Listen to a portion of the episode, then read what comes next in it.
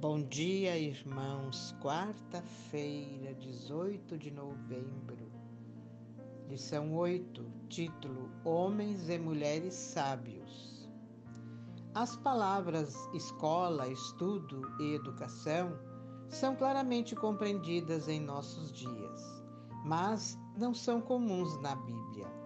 Porém, as palavras sabedoria e sábio são muito mais comuns nas Escrituras.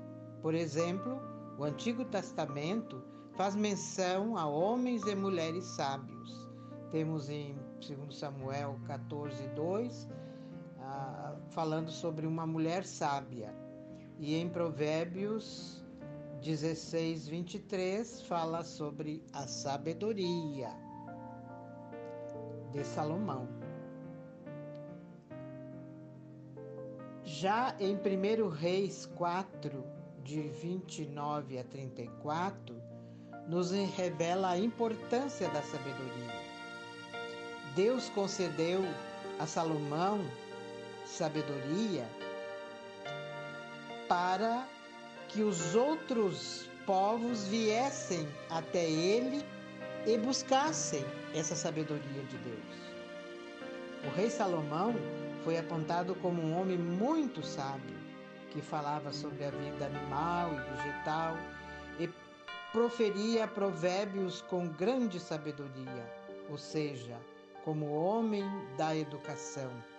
Em 1 Reis 4, 29 a 34.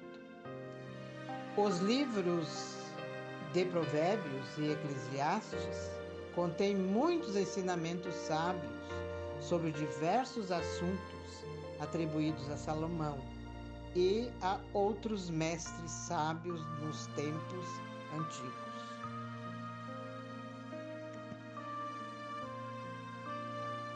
Ao passarem os anos e crescendo a fama de Salomão, ele procurou honrar a Deus, aumentando sua força mental e espiritual, e constantemente repartindo com os outros as bênçãos recebidas.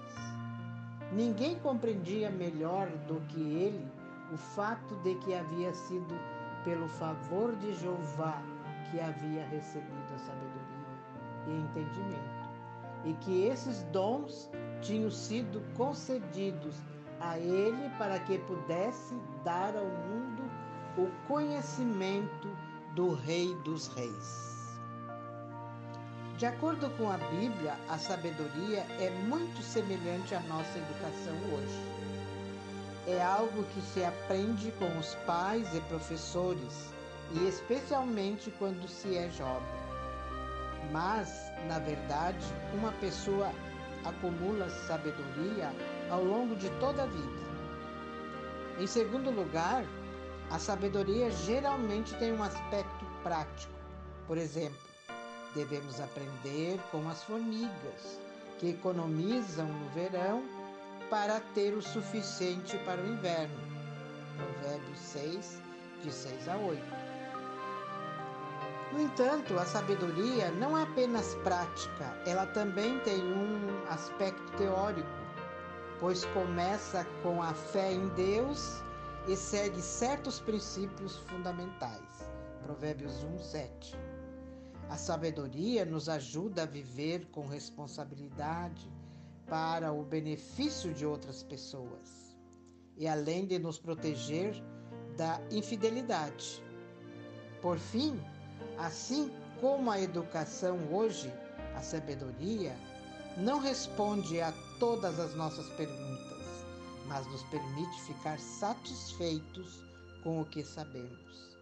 Enquanto continuamos a buscar o que ainda é desconhecido, e essa é uma boa atitude, a partir da qual podemos aprender a conhecer a Deus e confiar em Sua graça.